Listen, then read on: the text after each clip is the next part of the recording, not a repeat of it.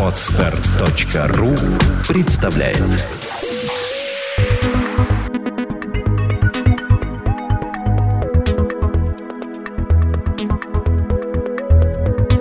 Добрый день, дорогие друзья! С вами работает подкаст «Психология, мифы и реальность». Я его ведущая Александра Иванова. И э, у нас сегодня рубрика «Разговор по душам». У меня в гостях совершенно уникальный человек. Я вам сейчас его представлю. Мы будем э, говорить на такую тему «Взгляд из палаты». У меня в гостях Алексей Исаев, человек, перенесший онкозаболевание, воспитанник проекта «Чувство покоя». Здравствуй, Леша. Здравствуйте, Александр. Я думаю, что нашим слушателям будет сразу страшно интересно вообще, как ты попала на проект «Чувство покоя», что у тебя за онкозаболевание, вообще вся твоя история, помогли мы тебе, не помогли, и кто тебе помог, и вообще, да, вот эта вся история, она тут же, как э, в глянцевом журнале, вызывает сразу большой интерес, поэтому тебе слово расскажи, как это случилось? Значит, жил я не тужил, тренировался, вел обычный образ жизни, учился в школе, получается, заканчивал 11 класс и сдавал экзамены и поступал в институт, ну, как все, в общем, нормальные люди. И потом у меня с мая месяца, получается, 2012 года я в руке обнаружилась шишка. Я не придал этому значения, так как занимался карате, и думал, что мне просто попали по руке, и получилось то, что гематома образовалась. Ну, то есть ты думал, что это травматического характера. Сколько Да. тебе было лет? Мне было, получается, 18 лет. 18 лет. Так. Не И- придал значения. Я этому не придал значения, так как я вообще всегда не ходил никогда к врачам, всегда все побеждал сам, поэтому я не придал этому значения. Затем, когда мы поехали с родителями отдыхать в августе 2012 года также, Да. поехали отдыхать в Абхазию, и получается, что мы там были 10 дней, и за 10 дней моя рука увеличилась примерно в два раза с того что, размера, который она была. А где э, на руке была вот эта вот шишка? ну, вот на эта? правой руке, как бы на предплечье, получается. Ну, предплечье. Мгм. То есть выше локтя. Выше локтя, да. Так. И получается то, что Э, рука Это уже не предплечье, это плечо. Предплечье Да, это от да, кисти плечо. до локтя, значит, выше локтя. выше локтя, плечо. да. Соответственно, там увеличилась в размерах опухоль, и рука выросла в два, в два раза. И очень сильно заболела. И тут я уже спохватился, и мы быстрее поехали, даже раньше уехали с отдыха, быстрее поехали выяснять, что такое. И, значит, мы пошли в одно место, нам сказали, что у вас просто оторвана головка бицепса, что все нормально, идите домой. Мама меня дальше потащила еще смотреть. Мы прошли УЗИ, и нам там сказали, что быстрее давайте на Каширскую, на метро Каширская, там онкологический центр Блохина. Мгм. И чтобы там меня обследовали уже. Так. Там у нас работает, получается, тетя, нас быстро провели Мгм. за неделю. Чтобы без очереди, да? чтобы быстро пошли мы. Потому что нужно было очень срочно принимать решение, потому что, ну, рука болит, как бы, и непонятно, что там внутри. Какой диагноз поставили? Поставили диагноз саркома Юнга правой плечевой кости. Стадия, получается, третья у меня была. Ну, саркома – это агрессивный, быстро прогрессирующий рак, то есть это действительно требовало бы, ну, такой быстрого вмешательства, Да. быстрого принятия решения. Медлить было нельзя. Я согласна. В течение недели мне вшили подкожный порт, так называемый. Через него капается химия. Мгм. 31 августа мне уже 2012 года стали капать химию. Прям внутриопухолевая была терапия или Нет, просто, получается, она по телу расходится. по телу просто, то есть общего действия, Да. Не внутриопухолевая? Нет. Мгм, Так, Потому что опухоль у меня была капсулированная, поэтому можно было воздействовать на все тело. так. Начался этот процесс химиотерапии. Ну, сделали мне, получается, три химии. После каждой химии я очень долго восстанавливался. Каждый раз в больнице лежал, очень подолго лежал в больнице. Получалось, что дома был три дня, потом опять в больницу, потом опять три дня и опять в больницу. Я сразу сказал себе, что я выживу. Я смогу выжить и что я буду бороться до конца, то есть что бы со мной ни случилось. А что с тобой происходило в палате? Вот ты лежишь, капает тебе химия. Это же страшно токсично. Людей рвет, т- тошнит, их там температура, головокружение, слабость. Вообще состояние ужасное, как после тяжелейшего похмелья и еще раз в 10 хуже. Там галлюцинации у людей бывают. Ну, ужас. Вот что с тобой происходило? Можешь поделиться вот своим взглядом, да, из палаты? Вот что чувствует человек, когда происходит химиотерапия? Когда человеку начинает капать химию, особенно первая химия, он просто сначала не, не понимает, что с ним происходит. Ему кажется, что он попал в какое-то ужасное, жуткое место, что там люди все лысые, что там очень плохо, что там умирают. У него начинается первый процесс мозговой, то есть это первая стадия. Э, Он должен осознать, что он заболел раком. Он должен встретить свою болезнь лицом к лицу. Вот, вот это вот кошмар в голове происходит, что ты где-то рядом с моргом. Да, как будто ты находишься в морге. Все люди как бы страшные, у тебя закрывается, происходит такой барьер психологический, то, что ты закрываешься от людей и перестаешь с ними общаться, и ты закрываешься себе и начинаешь думать очень много, то есть размышлять, мыслить. Пока ты лежишь, и тебе капают химию, тебе, в принципе, ни до чего. Сколько длится этот процесс, когда вот капают химию? Бывают как бы разные, конечно, курсы, но, У тебя сколько было? но обычно капают, вот э, есть такая красная химия, адре- адреналин называется. Ее капали, получается, один день, то есть 24 часа она стоит. 24 часа стоит. Да, то есть 24 часа нужно Ого. терпеть вот это вот. Постоянно рвет, есть не можешь, то есть 24 часа это происходит. Потом, И при, при этом катетер стоит или... э, А, вот это вшитая, да, история. Да. И ты не можешь ни встать, ничего. нет, встать ты можешь, двигаться как бы с капельницей передвигаешь. Ну, понятно. Либо у тебя там висит такая штука, ну, петлица такая, и получается то, что ты с собой носишь химию. Мгм. Отсоединять это нельзя. И там также очень плохие инфузоматы, все постоянно ломается, нужно перезапускать. А медлить нельзя, потому что 24 часа должно стоять. Нельзя останавливать ни на минуту. Это целый процесс. Ты 24 часа под наблюдением, медсестры, тебя рвет, вот этот кошмар в голове. А вот, а, а была борьба, жить, не жить? Пусть оно все горено синим пламенем. Сдохну, Нет, у меня сразу, вот, э, в моем случае, это сразу было понятно, что вот я хочу жить. Потому что, что, мне 18 лет, я ничего не сделал, не поступил, у меня один ребенок в семье, получается, и я хочу жить, это стопроцентно было мне ясно. Не было минут слабости? Были, конечно, минуты слабости, когда, может, даже и слеза пошла у меня, ну, было такое. Даже в течение всего моего лечения было такое, естественно. В этот момент меня поддерживали мои родные, близкие, друзья что, также. Что они делали в этот момент? Ну, Ты говоришь, соберись, Леха, все нормально. ну, можно сказать, соберись Или тряп- сынок, не плачь, Нет, все будет хорошо. без как вот всякой жалости, то есть я сразу сказал, что жалость не нужна, потому что жалость это унизительное чувство для того, кто его, ну как бы, По отношению к кому э, жалят, да? Да. Ну, то есть сожалеет, да. поэтому это чувство нельзя проявлять. Ну какая- каким образом происходила поддержка? Просто соберись тряпка, например, вот это. Ты вот. что ревешь, да? Да, соберись тряпка, да. вот это вот выражение, оно всегда было ключевым как бы. И вот таким образом, таким образом мы переживали химию. Также еще вот что интересно в палате, то, что ты попадаешь, всегда разные люди. В основном всегда спортсмены. Никаких, А, а сколько э, людей в палате? То есть два-три человека, вот как это? ну, например, от двух до шести. От двух до шести. И я сначала лежал в детском отделении. Получается, что там два человека, то есть это больные, два больных, и с ними еще родители. Получается, Мож- Да. могут даже ночевать. Мгм. Получается 4 человека в палате. А там, где 6, получается 12. Понятно. То есть 12 человек в одной палате. Все, все разные люди, абсолютно разных категорий. И нужно как-то найти общий язык.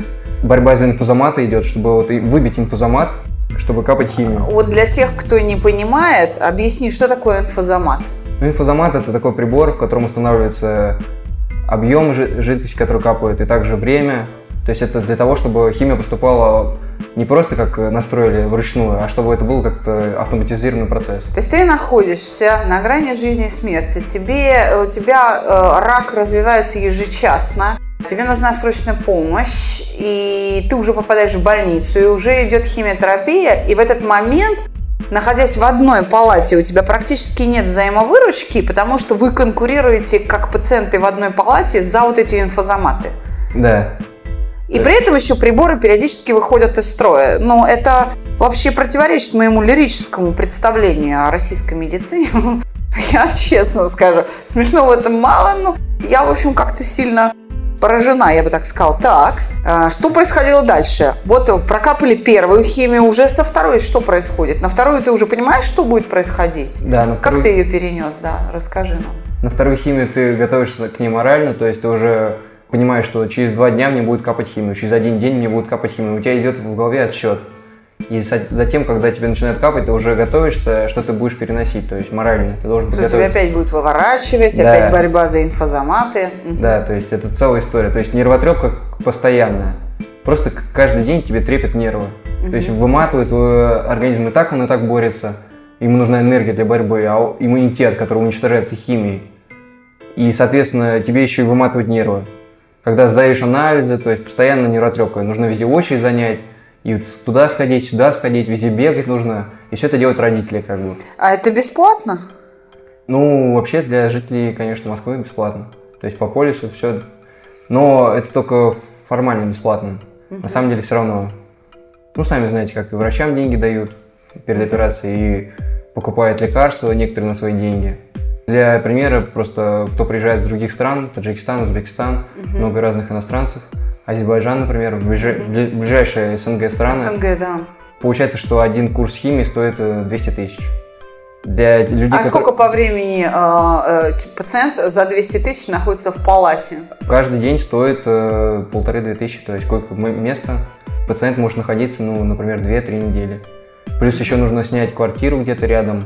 Это еще они меньше 30 тысяч не берут. Плюс анализы, обследование, лечение. Да, Итого плохо. 200 тысяч с лишним. Ну да, это вот только одна химия. Нужно минимум 10 химий сделать, вот и посчитайте. И А. протез еще, который стоит минимум 3 миллиона. Я вот э, э, слышала, что у тебя какой-то совершенно уникальный случай по саркоме твоей, потому что у тебя прооперированы целых два сустава. Да, у меня достаточно редкая операция такая. За нее взялся главный хирург. Онкоцентра, Он- да? Да, Блохина. И было, была целая бригада врачей, самых лучших, которые там, возможно, можно сказать, ну что они не лучшие в России, но они одни из лучших, можно сказать. И вот они вчетвером мне 6 часов оперировали, и в итоге поставили тотальный на протез правоплечевой кости. То Вот есть так вот. заменено два сустава, и в итоге суммарно 40 43 сантиметра заменено кости. Ничего на себе. железную часть. То есть, если кто-то из наших слушателей захочет проверить и прогуглит, так сказать, информацию, он убедится в том, что это не часто происходит. Да, тотальное Когда- депротезирование – это очень серьезная операция, и после нее врачи не гарантируют, что будет двигаться конечность вообще. У тебя рука двигается? А у меня рука двигается, потому что вот я приложил много усилий к этому, ходил, занимался. Практически года два точно я занимался. Восстановлением через день или сначала каждый день сжимал эти мячики какие-то, там что-то перекладывал, и в итоге у меня вот рука работает. Но для этого нужно очень много сил. Во время даже химии продолжать работать. Это просто ты вот живешь обычной жизнью, и потом у тебя свалится такое, что ты просто нужно мобилизовываться прям моментально за один день. Я, я вижу тебя живым, сидящим рядом со мной. Мы только что пили чай, готовились к подкасту. Теперь я понимаю, почему ты жив. Как удалось восстановить руку? Вот ты делал всякие упражнения и так далее. К чему это привело? ну, то, что я делал всякие упражнения, привело к тому, что сначала у меня стала двигаться кисть, потом стали подниматься пальцы, потом у меня стала подниматься рука. Это все каждый раз я радовался каждому этому моменту. Каждый раз я подбегал, мама, мама, у меня двигается рука, и мы все бы радовались, всей семьей, как бы кто-то даже плакал, можно сказать. И я, можно сказать, тоже из-за... Ну, я никогда сам не плакал в основном. То, что мои родные... Ну, родные, да. Я, смотря на них, уже проявляю вот эти чувства тоже в ответ, как бы. как тебе их. сейчас удается пользоваться рукой? Что ты можешь ей делать? Ну, я могу пользоваться, допустим, я могу на компьютере работать мышью, то есть правой рукой. Так, Потом я могу писать. отлично. Также могу, не знаю, что-то резать, пользоваться ножницами, открывать ручку двери, например. Недавно у меня получилось открыть. Ура! Да, вот. Я знаю, что сюда на подкаст ты приехал на своем железном коне. Ты управляешь автомобилем? Да. Давно? Пару месяцев управляю. Одной рукой водишь? Второй рукой тоже помогаю. То есть- Чуть-чуть, вот как раз правой рукой чуть-чуть помогаешь, да, да? то есть тоже, что могу, то и делаю. Максимально возможно. Да, и просто наши слушатели не видят, что а, Алексей улыбается, и я ему улыбаюсь тоже в ответ, потому что это действительно, знаете, достижение. Человека с таким протезированием, с такой операцией, вообще с такой историей, да это вообще невероятные вещи.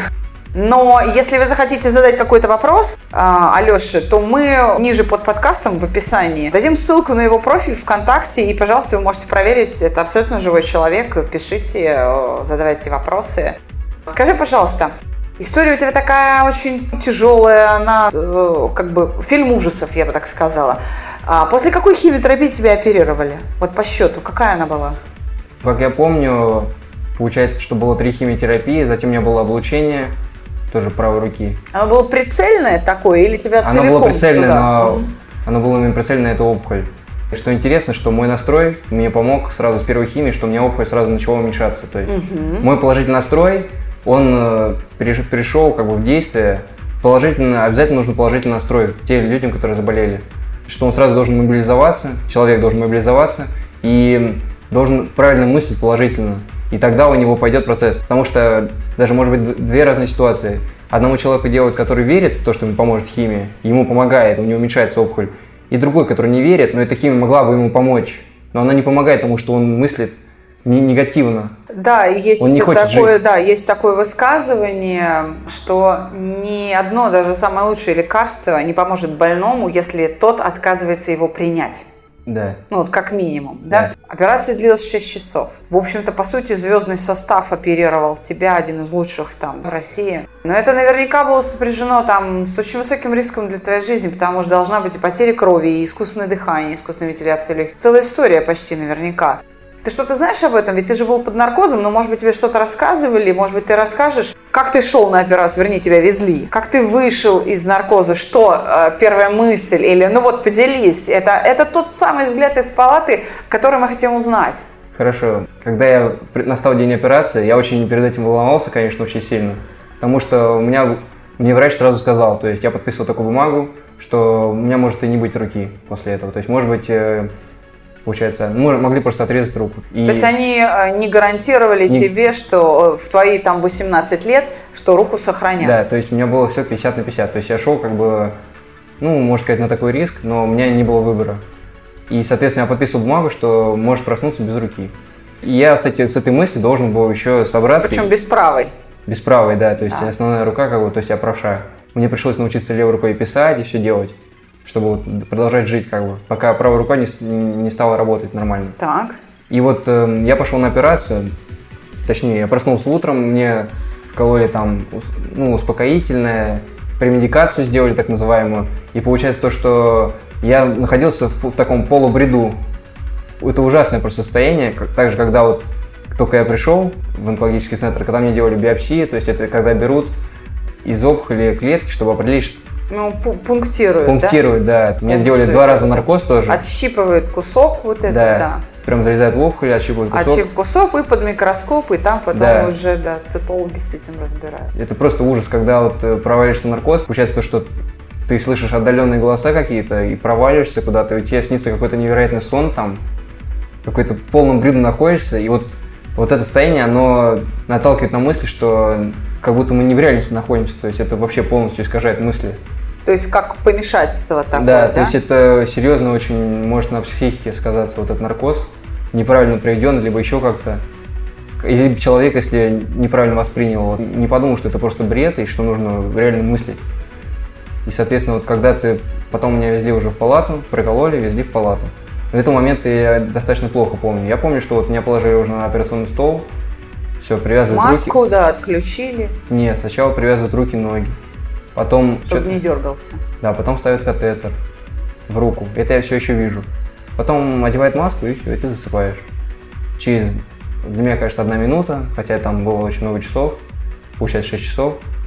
Просыпаешься ты, получается, после операционного отделения. Первое, Не в реанимации? Ты был в реанимации, что-нибудь знаешь об этом? да, был два раза в реанимации. Но это было без сознания, ты... Но сначала ты, нет, сначала ты проис- э, проходишь э, в послеоперационное отделение, Так, Там ты просыпаешься, первая твоя мысль, что любому человеку, которому делают, э, на месте ли мой орган. А, на месте ли рука, На да, месте с- ли рука, то есть рука на месте, все, значит, уже половина дела нормально. Двигается ли рука, там, пальцы чуть двигались, то есть все, пальцы чуть двигались, значит, нормально. Потом тебя переводят уже в реанимацию, и там ты лежишь, например, сутки или двое суток. Все зависит от тяжести операции. Потому что бывают разные операции. Моя еще не самая сложная, бывает и 12-часовая операция что хирурги стоят 12 часов, работают люди. Нельзя ни на миллиметр ошибиться. В моем случае хирурги сделали максимум, что могли, Ну да, раз руку-то они тебе потому сохранили. что был вариант э, либо менять один верхний сустав плечевой, либо локтевой сустав. Была 12 сантиметров кости по- повреждено по центру. И поэтому они решили убрать полностью, чтобы не думалось. Таким образом сделали эту операцию. Но они, видимо, и мышцу убрали, если такие трудности с восстановлением руки. Да, очень много мышц отрезали, получается, вокруг опухоли взяли еще ткани окружающие. Получилась такая впадина. Мгм. И остальные мышцы как бы нашили на такую сетку, пока не приживут, и очень сложно было их восстановить. потому что врачи сказали, что рука у меня не будет двигаться. Ну, мне сразу сказали. То есть, а что с тобой происходило в операционной, ты не знаешь? Или все-таки... Нет, есть за- запись как бы диска моей операции, это все документировано. Я как бы не решился смотреть этот диск, хотя я мог это сделать. Ну, это сделано для того, чтобы в суд люди не подавали и все Ну, такое. понятно, чтобы, да. чтобы, если чего не, по- не подали в суд, это все просто для самообороны их сделано. Ну, конечно, да. Для защиты врача. Да. Мгм. Вот ты осознаешь, что ага, рука на месте, все хорошо. Дальше какова история? Когда это произошло? Вот смотри, летом вы были э, на отдыхе, да? Да. Вот она эта опухоль, а рука а, раздулась. А прооперировали когда? Это была осень, зима, что это было? Ну, это, получается, было в феврале 2013 года, то есть спустя полгода. Спустя полгода. Да, ну это, получается, полгода это 6 химий, то есть каждый месяц по одной химии. Плюс облучение, то есть одну химию мы делали вместе с облучением, комбинированное. Получалось лечение. Так. После этого операция и реабилитация. Нет, после этого продолжение лечения. Как... Еще Так. рано говорить о реабилитации. Нужно же сделать 10 курсов, а чтобы потом только реабилитироваться. Врачи не волнует, что рука не двигается, что нужно делать химию, и ну, у них свое.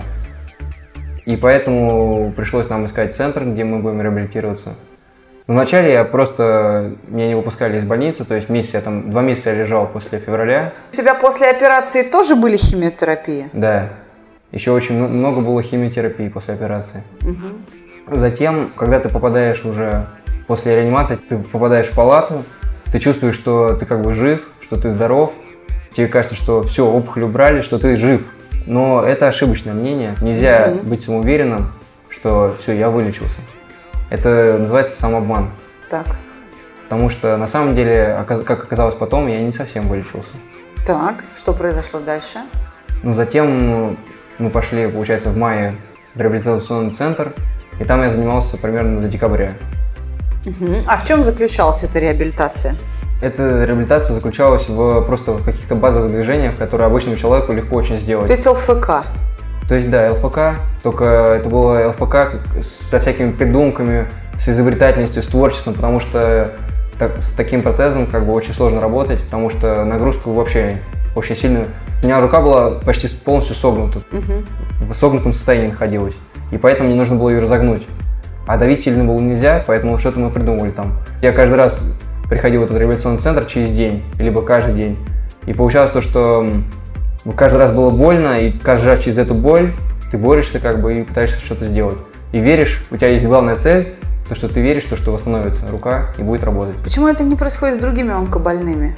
Вера такая в себя, способность преодолеть боль, способность, вот, ты же понимаешь, что больно. Люди же именно из-за того, что надо боль терпеть, они отказываются от, а, ну, чего-то, да, от реабилитации, от лечения. Я не хочу, я больше не могу эту боль терпеть, ну, хороните меня, все, я ложусь умирать. Даже суицидом. Суициды Да. среди онкобольных это же тоже, э, к несчастью, довольно распространенные явления. Почему? Что, в чем проблема? Почему онкобольные не хотят бороться? Или у нас э, так измельчал народ, что ли? Что происходит? Ведь э, это же естественно, хотеть жить. У русского человека по-любому дух очень сильный, русский человек славится духом, сильным духом. Согласна. Это сто процентов. Проверено историей, проверено веками, что русский человек очень сильный духом. Но есть люди, которые не до конца осознают свою силу, то есть они не понимают, что возможности, есть у организма скрытые возможности, так называемые резервы, которые сделаны на как раз такую ситуацию, предсмертную, можно сказать, в опасности для жизни, когда находишься. То есть ты понимал, что ты в опасности, но ты с этим был не согласен. Нет, я был с этим не согласен, как минимум, но, по крайней мере, до прихода на проект я точно понимал, что, что у меня были сомнения некоторые, что выживу ли или нет. И только после прохождения курса на проекте я понял, что ну, 100% был уверен в своей победе. Мы до проекта еще доберемся. Реабилитация. Сколько она занимала времени? Вот когда это был май, да? Да, май. Там 13-го. Так.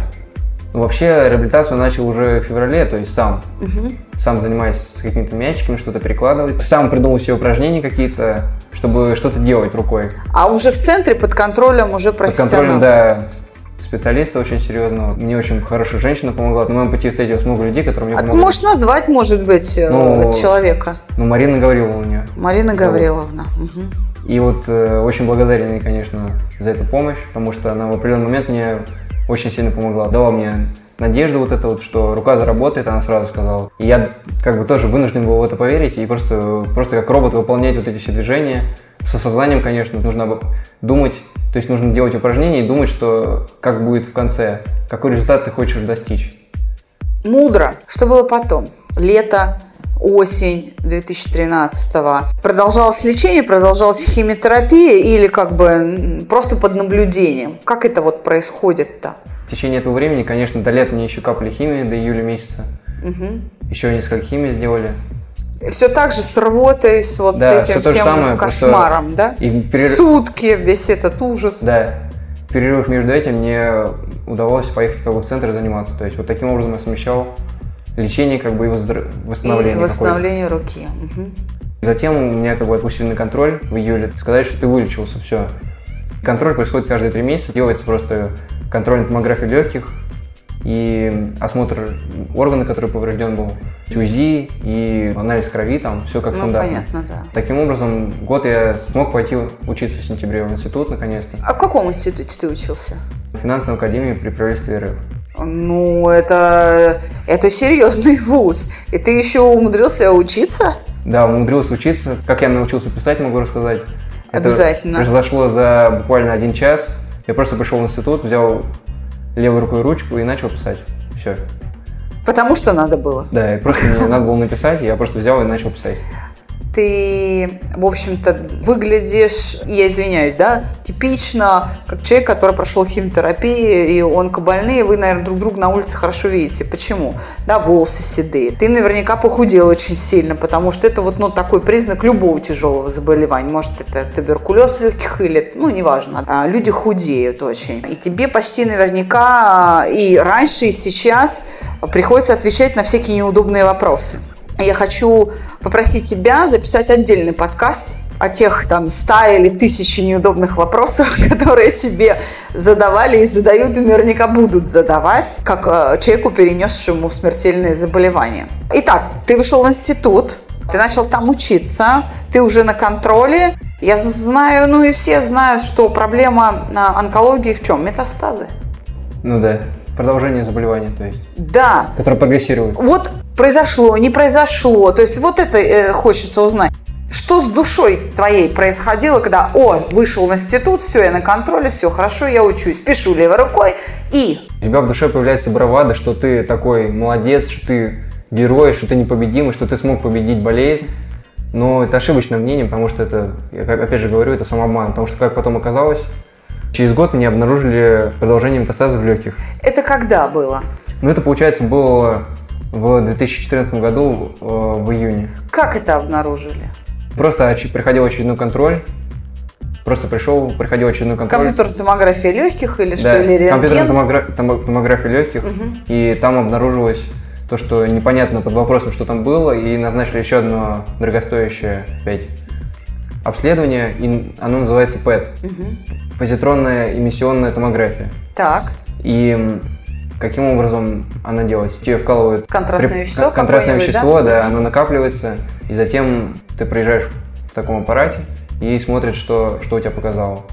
И показало, что вот есть эм, 4 метастаза в правом в легком, правом легком. правая рука, соответственно, аналогия правой легкой. У многих людей еще появляется м, во время болезни уже в легких появляется метастаз. У меня же спустя год. Тоже. Это вот то самое желание жить, которое вот Да. дало тебе этот буфер.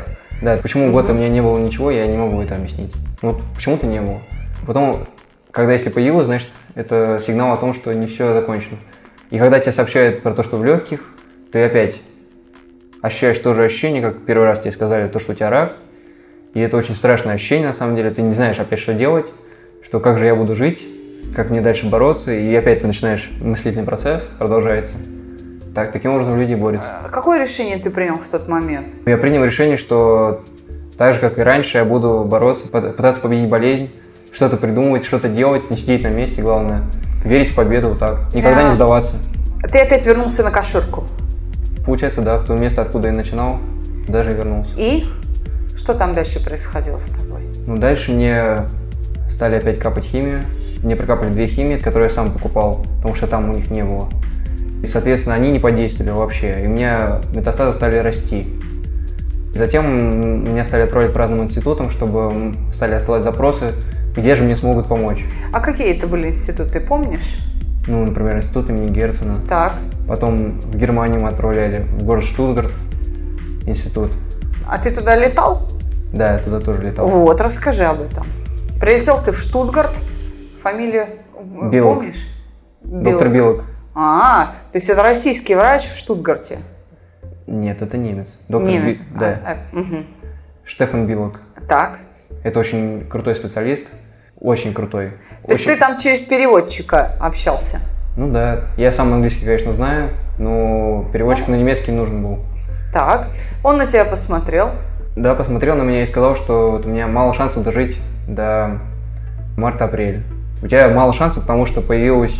как а, был, а был февраль 2014 В феврале 2014 появились метастазы, да? В июне 2014 В июне Да. 2014 То есть это очень короткий промежуток получился. В июне 2014 ты э, узнаешь, что у тебя метастазы, проходишь вот все эти нелегкие опять там разные-разные заведения, летишь в Штутгарт с переводчиком, и что тебе говорит профессор? Что ты не доживешь до Март-апрель. марта-апреля 2015 Да. На дворе апрель 2015 Здорово. Так, э, ну и что же было дальше? Тебе, э, наверное, наверное, ты оказался опять не согласен с доктором, да? Да, я сразу опять не согласился с доктором. И вот эм, ну, переводчица, которая переводила мне, ну, ее зовут Лена Бекер. Так. То есть она тоже украинка, но проживает в Германии. Так. И получилось так, что вот удивительно, позвонили, дали список номеров, позвонили, они сами сказали, что договорятся, и они позвонили тому человеку, которого не было в этом списке, и она оказалась Лена. И вот я задал вот такие два или три вопроса доктору Билоку, когда вот мы с ним сидели и общались на эту тему. И вопросы были такого характера. А какие у меня шансы? Как вы считаете, сколько мне осталось? Мгм. И вот вопросы очень прямые и связаны с вопросом о жизни и смерти.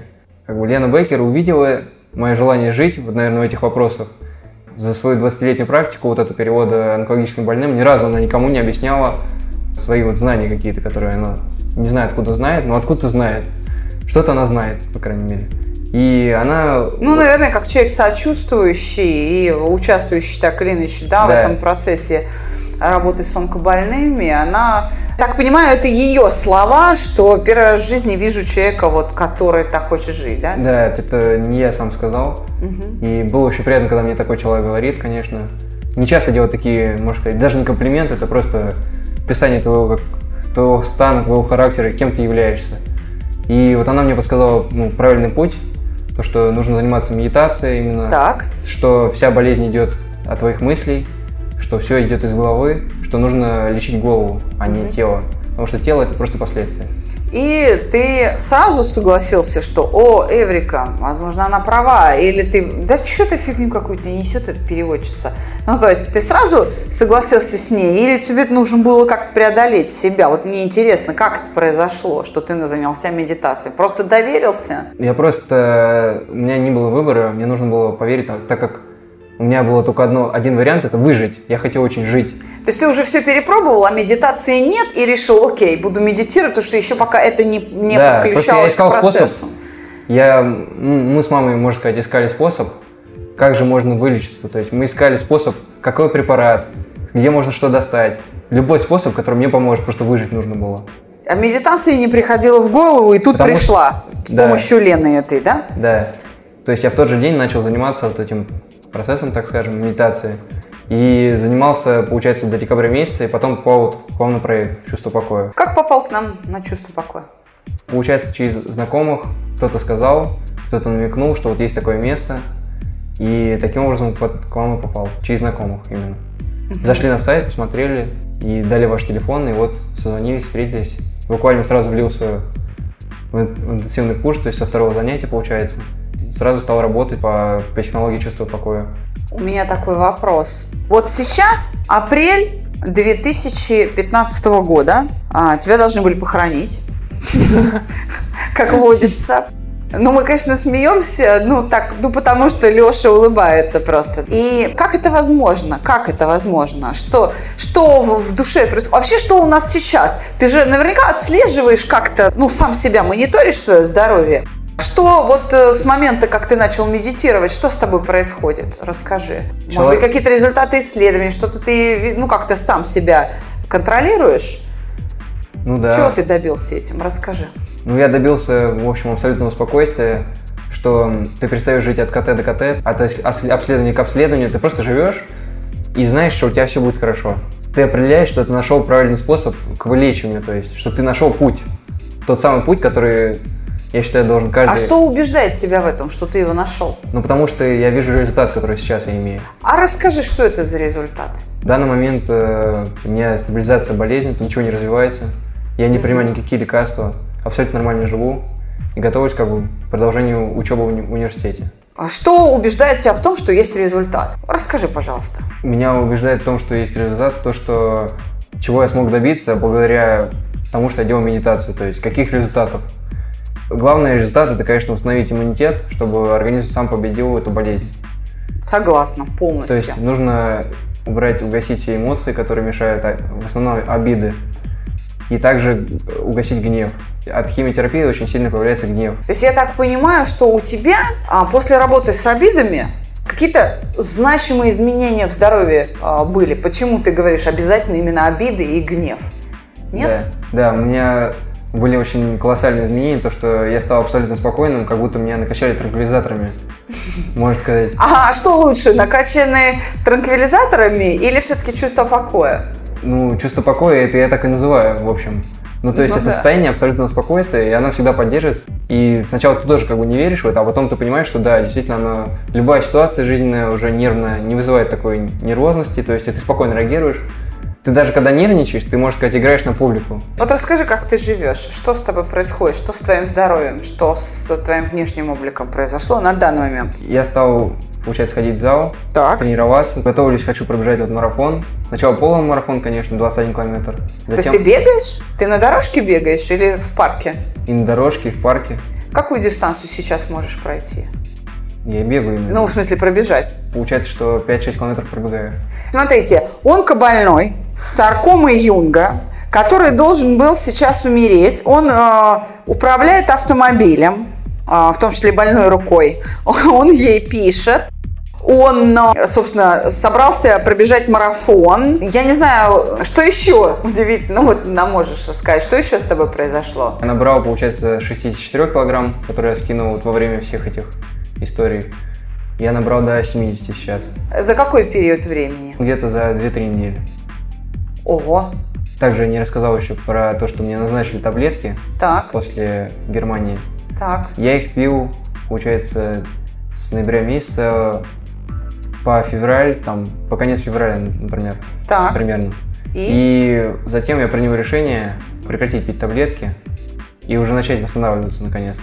Потому что я увидел, что метастаз не двигается никуда, у меня все метастазы ушли, остался только один, но он как бы стабилизировался. И, соответственно, я понял, что уже нет смысла принимать таблетки, дальше пользоваться свое здоровье. Я уже стал, бросил сразу вот это вот дело, пить таблетки и начал заниматься сразу спортом, и у меня сразу пошел вес, потому что я стал много есть, как. Потому что энергия тратится, значит, нужно энергию получать. Вот так вот, мои дорогие. Ну что ж, э, спасибо большое, Леша, что пришел к нам сегодня.